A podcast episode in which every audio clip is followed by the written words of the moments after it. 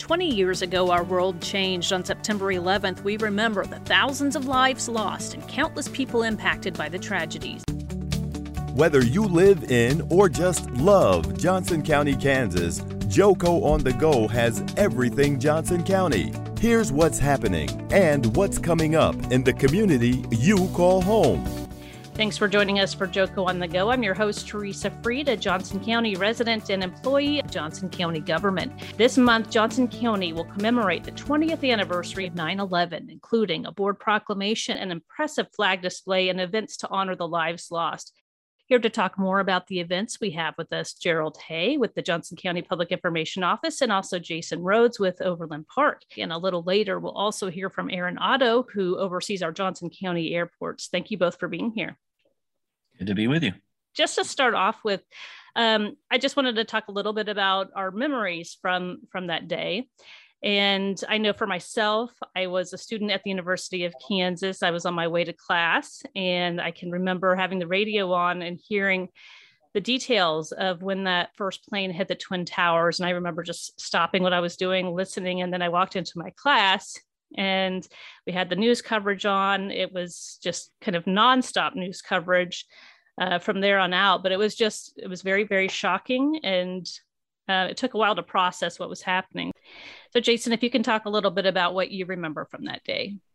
Sure. Yeah, I was a uh, at the time a television cameraman for uh, KMBC, the ABC affiliate here in Kansas City, and uh, like uh, many people, saw that saw the events unfolding on the news that morning. Um, was scheduled to work the evening shift, but just went ahead and, and headed into work knowing that uh, it was going to be a, an all hands on deck day. Uh, I do remember being sent down to the uh, City Hall in Kansas City and the courthouse, Jackson County Courthouse down there, and just uh, being outside, sort of waiting for uh, a statement of some sort. And every time a plane flew by, I think we all cringed a little bit. It was just a very nerve wracking time. And uh, just a scary day. And you know, I think by the time the day was over on the way home, I spent a, spent some time in the Adoration Chapel doing some prayer. It was just a horrible, horrible day. And Gerald, what what do you remember from that day? Well, I was working my part-time job that morning, and basically they uh, they turn on they had their TV on, and I quickly realized I needed to head into the newspaper. At that time, I was the news editor news editor at the Olathe News, and basically, I knew this was something that would be historic. And by the time I got to the newsroom, all the attacks that occurred and the wire service was totally exploding with the update sidebars, pictures. I mean, I probably made the decision to go up four pages because I knew we needed the space to cover it well. And I just, it was basically nonstop uh, changes throughout the day. And and I didn't really realize the impact until I got home that night and basically just calmed down and said, I, I didn't know what the hell was going on. Pardon the expression. And we also have with us Aaron Otto, Executive Director of the Johnson County Airport Commission. He has a tie to the Pentagon. Here's his story. So, uh, after going to Kansas State, I went to George Washington University and got a master's degree. And there was a program that would take folks with a higher, edu- higher level or higher education degree directly into um, working for the military. And in this case, it was working for the Chief Naval Operations. So in 2000, went through a process and got hired along with three other people to start working for the, the head admiral of the Navy, if you will, the lead admiral in the Pentagon, who was a guy named Vern Clark at the time. By 9 11, um, we'd come back from the deployment in the Baltic Sea, and um, was still doing some post exercise discussions down in Norfolk, Virginia. So that was a Tuesday.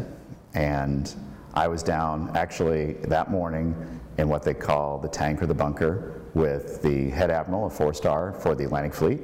And he was, it's a sit rep of where's his ships, what are exercises, what are concerns, listening in that conversation. While we were in that tank, uh, Tower 1 was hit by the time we got out of it, Tower 2 was hit, and that's when everyone started paying attention. This isn't a coincidence, this isn't a phenomenon, you know, this is intentional.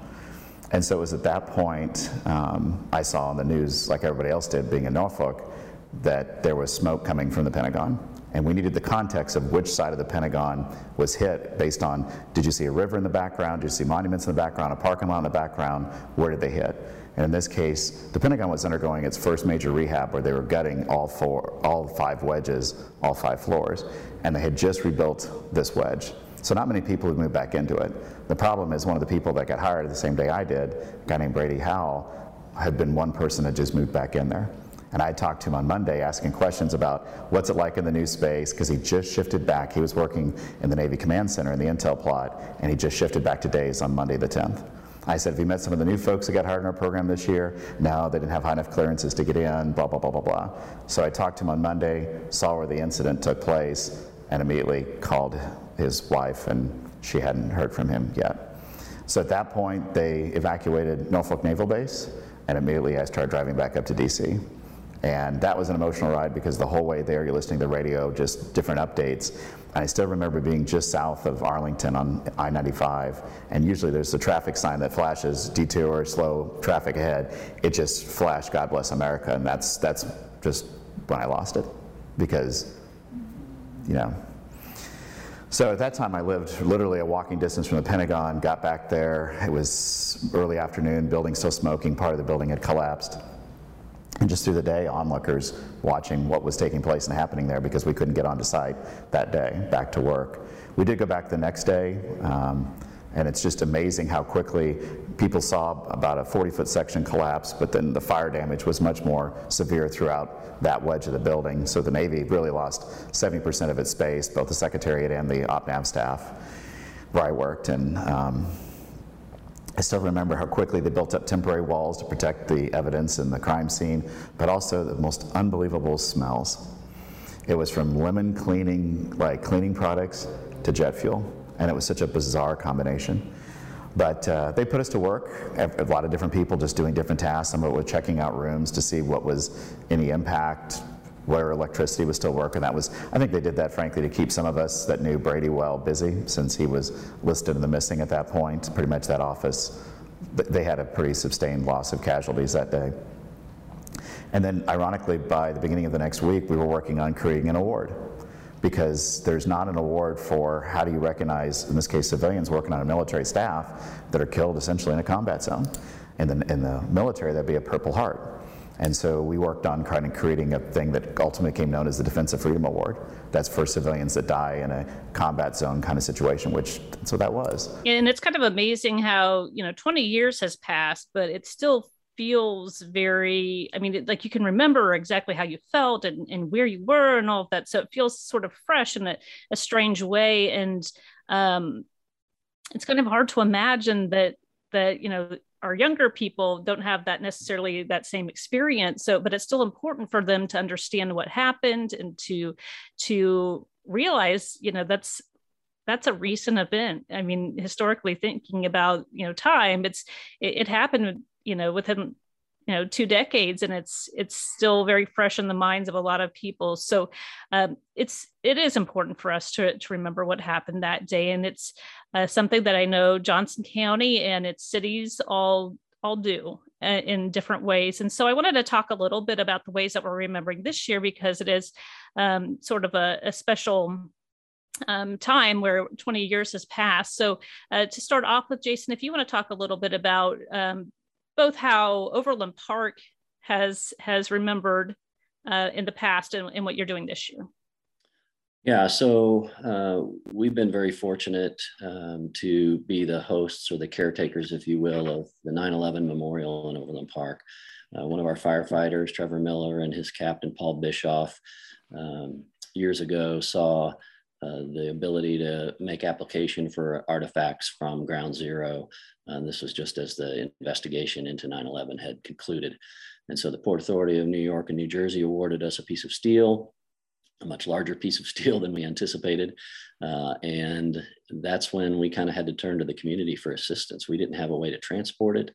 And uh, I was literally talking to a, another dad at a ball game and uh, telling him about that, and and he volunteered or said that his trucking company might be able to help, and they uh, MIQ Logistics did just that. It was amazing. But when that steel came into town and we drove it through the streets, people lined the streets to watch it go by, and that begun or began a, an effort that just really snowballed of people in the community stepping forward to assist. You know, uh, SFS Architecture came forward and designed a memorial, and just all kinds of companies, landscaping companies, concrete companies, and individuals donating. And so the community really built this amazing memorial that we take care of. And one of the things that makes it so special is the mission of that memorial is not only to memorialize the events of that day and remember, but there are uh, educational components. There are four educational panels that each denotes uh, what happened on one of the flights that day.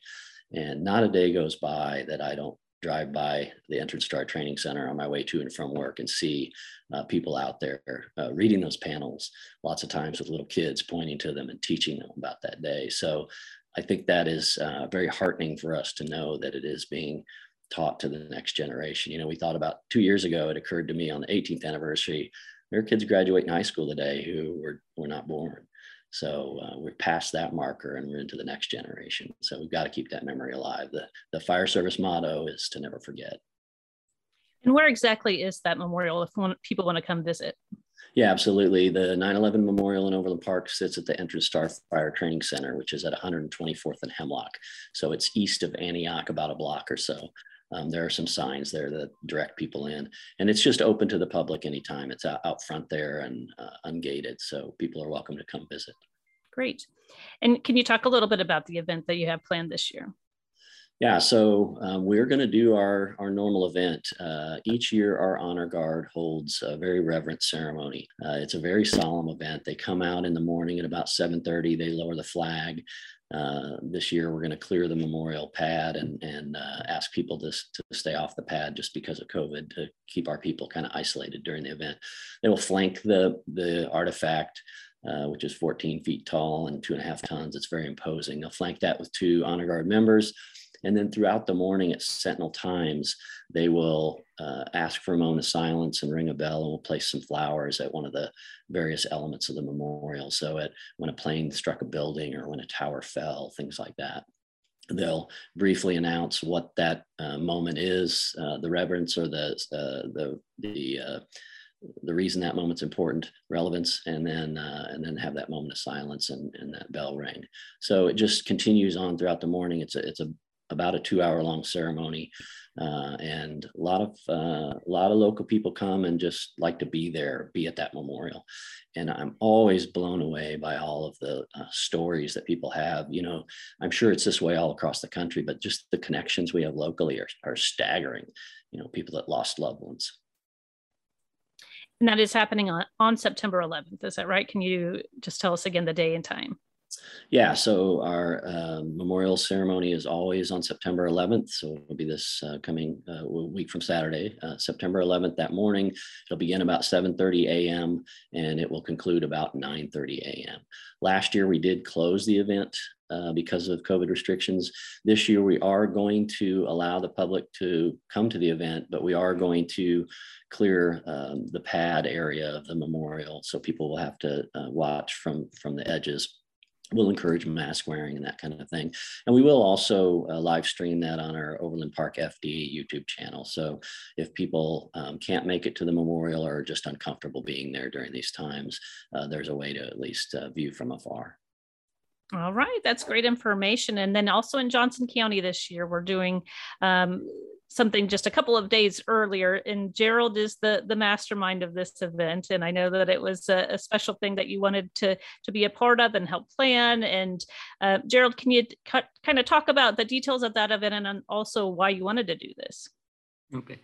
Yeah the event will be uh, at 8 o'clock on thursday september 9th at the uh, south lawns of the administration building in downtown olathe uh, basically, we're starting at uh, the event itself will start at 8:03, which was the time the second plane struck the second tower, and it will conclude around. It'll be about a half hour event. So by the time we conclude, the third plane would have been striking the Pentagon. Uh, at 9:30, we'll be issuing a proclamation during the uh, Board of County Commission meeting uh, recognizing the, uh, the 20th anniversary and encouraging people to participate in Patriot Day, which is that Saturday. So uh, our event basically uh, will display 2,977 small flags, two foot flags. And those flags, uh, thanks to some volunteers from Olathe West High School, will be placed the day before, the afternoon before, after school. And they, uh, the, the, flags will be on display until Monday uh, on the 13th. And uh, our student volunteers will also uh, pick up the flags. So I've been planning this for quite some time because uh, one of our featured uh, speakers will be uh, Bob and Shirley Hemenway from Shawnee. They lost their son, Ronald, who was in the Navy when uh, the Pentagon was struck. So he was 37 and the father of two small kids. And I've known the Hemenways for quite some time as a Gold Star family. You know, I've been involved with uh, the Johnson County Veterans Day events for 16 years. I met them at several occasions. So I knew the anniversary was coming up this year, and I knew I wanted to do something to recognize the anniversary and to recognize them and their son. All right. And if people aren't able to attend this event, they can also read about their story in the latest Best Times magazine. So, do you want to talk about that? Yes, I, know, over the course of about six visits with the Hemenways at their home, I basically put together, you know, you know, the background of their son and their their feelings as you know basically changed over the years. I mean, it's been 20 years, and uh, you know, he was quite a guy. Uh, basically, you know, and they're very proud of him as a son and as a serviceman. So uh, you know, th- this issue, the best times, has a, a profile on them, and uh, and like I said, it was very interesting because I.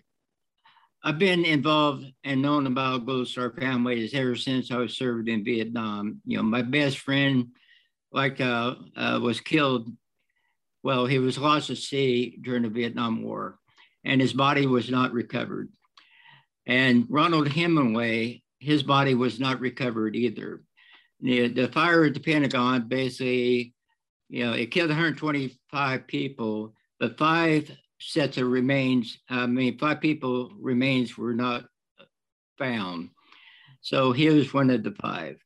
And uh, they are all occupy a, common grave in Arlington Cemetery, along with the remains of 20 other victims from the uh, Pentagon. So just finding out those little details was quite interesting.